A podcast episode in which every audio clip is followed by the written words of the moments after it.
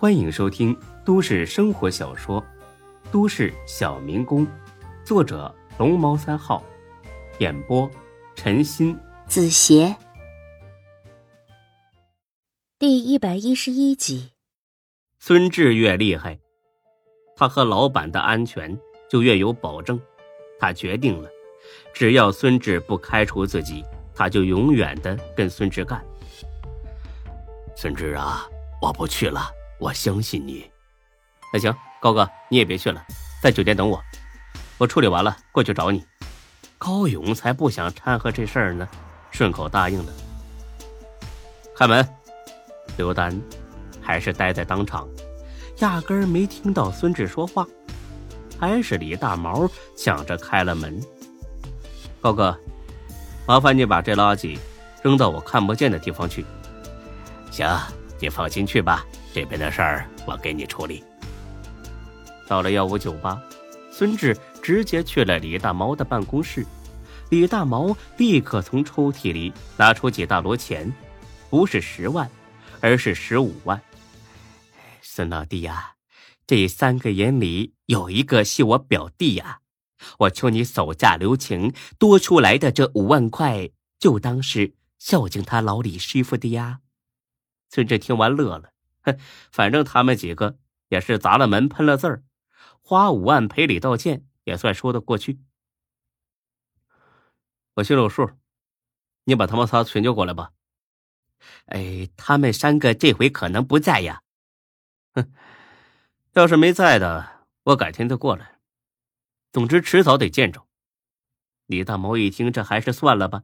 老这么担惊受怕的，那可不是什么好滋味他让人把这三个人全叫了过来，跟孙志想的差不多，就是三个标准的小混混。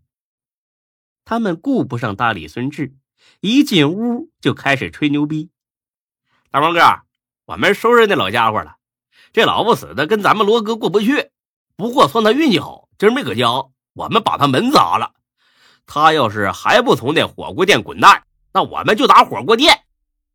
李大毛指着他们三个就要骂，被孙志给拦住了。大毛哥，你歇歇，我跟他们说。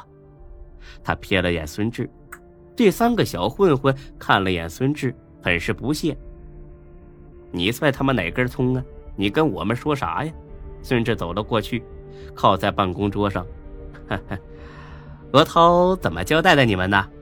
啊，就说让我们吓唬吓唬这老家伙。呃，就是为了去干厨师吗？这三个人以为孙志呢是自己人，什么话都往外说。你说的，换了你，你能挣啥呀？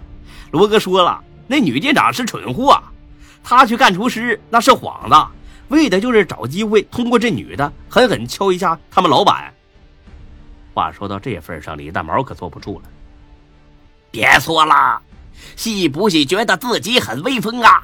他妈的，你们是越来越能耐了，去欺负两个孤寡老人，不嫌丢人吗？有什么好丢人的？有钱赚不就行了吗？孙志听完冷笑起来，是爆发之前的冷笑。你是大毛哥的表弟，对呀，你谁呀？咱们好像没见过吧？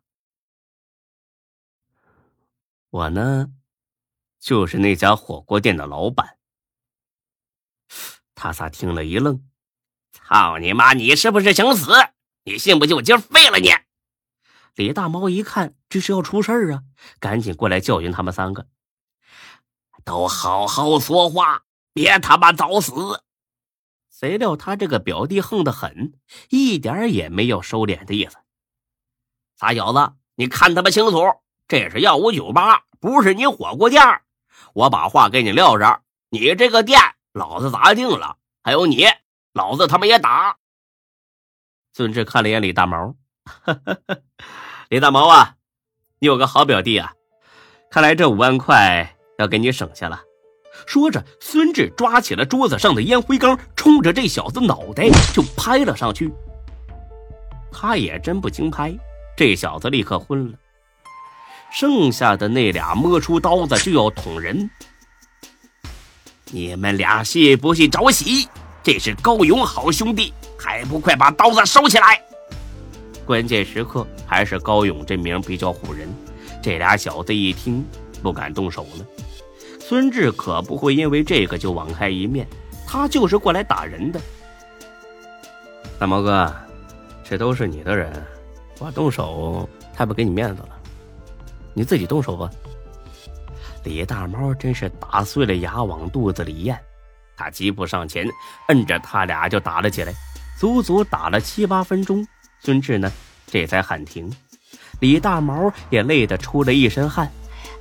老弟呀，你消消气儿，别跟这帮小子一般见识了。孙志点上一根烟，抽了口。今 儿天黑之前，把门给我换上。把拼的字给我擦了，这事就算过去了。要是弄不好，我剁了你俩大拇指。不管他俩信不信，李大毛是信了，还他妈不谢谢孙老弟手下留情。客气了，大毛哥，我还是替老李谢谢你这十万块吧。对了，以后啊，你可得把手底下这帮人给管好了，不然的话，哼，就你赚点这点钱，还不够平事儿的呢。你说是吧？啊，走了。李大毛点头哈腰的送着孙志走了。等孙志一走呢，他的火气也上来了。要说李大毛这人确实没什么本事，但是呢，也没卑鄙到专挑老李这种老弱病残下手。今天的事儿，那赔钱是小事，丢脸才是大事儿。他前几天就听说孙志最近和高勇在一块做生意呢，他还打算找个机会好好的求一下高勇，让他呢也跟着入一股发个小财。可是没想到，全让这几个混蛋小子给搞砸了。想到这儿，他怒不可遏的踢了一脚办公桌，这桌子太硬，他的鞋太软。这一脚下去啊，差点把大脚趾给踢折了！哎呦，我操的！哎，我说这些钱啊，你们几个出，听见没？老子他妈不能给你们平事，还他妈搭上钱！这俩人啥话也不说，光捂着肚子，一个劲儿的“哎呦哎呦”。李大毛的表弟也刚醒，一脸懵逼，不知所措。看模样，这钱从他们三个身上那是要不回来了。滚滚滚，全他妈滚出去！快滚！他们三个很识趣的互相搀扶着走了出去。李大毛长叹一声，头疼的都快要裂开了。大毛哥，你没事吧？说话这人呢，叫刘月平，眼下是李大毛最心腹的小弟。哎呀，月平啊，再这么下去，我可真的气不消了。这个该死的孙继，这怎么处处都和我过不去呀？刘月平给李大毛点上一根烟，安慰起他来：“大毛哥，这孙志确实不厚道。前一段时间他新店开业时候，你还专程去给他贺喜呢。这才多久啊，他就翻脸不认人了。他他妈就一孙子！”你呀，别跟这种人生气。李大毛苦笑一声，不生气，呵呵，说的轻巧。说到这儿，刘月平话锋一转，替孙志说起好话。大毛哥，呃，不是我胳膊肘往外拐啊，就今天这事儿吧，确实是咱们有错在先，啊，当然，我也不是说你做错了。是他们三个不知天高地厚，去招惹孙志店里边的人。那这事说到底和你一点关系也没有，因为你完全不知情嘛。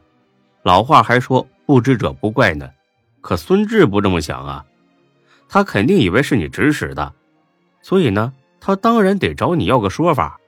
再说，他以前就是个不要命的毒贩子，做起事儿心狠手辣，店里员工受欺负。那他肯定表示一下啊！要我说，他今天的做法已经是给你留了面子了，不然他们三个怎么死的那都不知道，还用他孙志亲自找上门来当你面兴师问罪吗？这话让李大毛听得很是顺耳。说句实在话，这点钱他出得起，就是这个面子他丢不起。好事不出门，坏事传千里。李大毛毕竟也是出来混的，要是让道上朋友知道他被人当面凌辱一顿，那他还不得丢死吗？本集播讲完毕，谢谢您的收听，欢迎关注主播更多作品。